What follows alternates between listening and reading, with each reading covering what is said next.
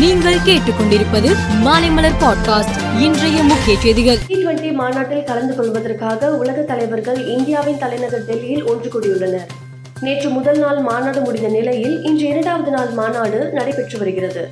இன்று காலை உலக தலைவர்கள் டெல்லி ராஜ்காட்டில் உள்ள மகாத்மா காந்தி நினைவிடத்திற்கு வருகை தந்தனர். அவர்களை பிரதமர் மோடி கதர் துண்டாடி வைத்து வரவேற்றார். பின்னர் தலைவர்கள் மலர் வளையம் வைத்து அஞ்சலி செலுத்தினர். அதன் பின் ஒரு நிமிடம் மௌன அஞ்சலி செலுத்தினர். ஜி டுவெண்டி மாநாட்டில் அனைத்து தலைவர்களும் ஏற்றுக்கொண்ட பிரகடன அறிக்கை நேற்று வெளியானது. இதில் உக்ரைன் போர் குறித்த கருத்தில் வேறுபாடு ஏற்பட்டதாக தகவல் வெளியானது.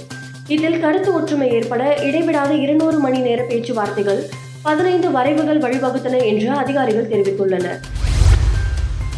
ஜி டுவெண்டி உச்சி மாநாட்டையொட்டி இந்தியா ஜனாதிபதி திரௌபதி முர்மு விருந்தளித்தார். இந்த விருந்தில் தமிழக முதலமைச்சர் மு ஸ்டாலின் கலந்து கொண்டார். அமெரிக்க அதிபர் ஜோ பைடனுடன் கைகுலுக்குவது போன்ற படத்தை முதலமைச்சர் மு ஸ்டாலின் தனது எக்ஸ் பக்கத்தில் பகிர்ந்துள்ளார். ஊழல் வழக்கில் கைது செய்யப்பட்டுள்ள ஆந்திர மாநில முன்னாள் முதல்வர் சந்திரபாபு நாயுடுவிடம் சிடிஐ போலீசார் பத்து மணி நேரம் விசாரணை மேற்கொண்டனர். பின்னர் இன்று காலை நீதிமன்றத்தில் ஆஜர்படுத்தினர். அப்போது நான் எந்த தவறும் செய்யவில்லை. அரசியல் ரீதியாக பழிவாங்க கைது செய்யப்பட்டுள்ளேன் என ஊழல் தடுப்பு சிறப்பு நீதிமன்றத்தில் சந்திரபாபு நாயுடு தனது தரப்பு வாதத்தை முன்வைத்தார். காவிரி நீர்பிடிப்பு பகுதியில் பெய்து வரும் மழையின் காரணமாக மேட்டூர் அணைக்கு நீர்வரத்து சற்று அதிகரித்துள்ளது. இன்று காலை நிலவரப்படி நீர்வரத்து வினாடிக்கு ஆறாயிரத்தி ஐநூத்தி ஐம்பது கன அடியாக அதிகரித்துள்ளது.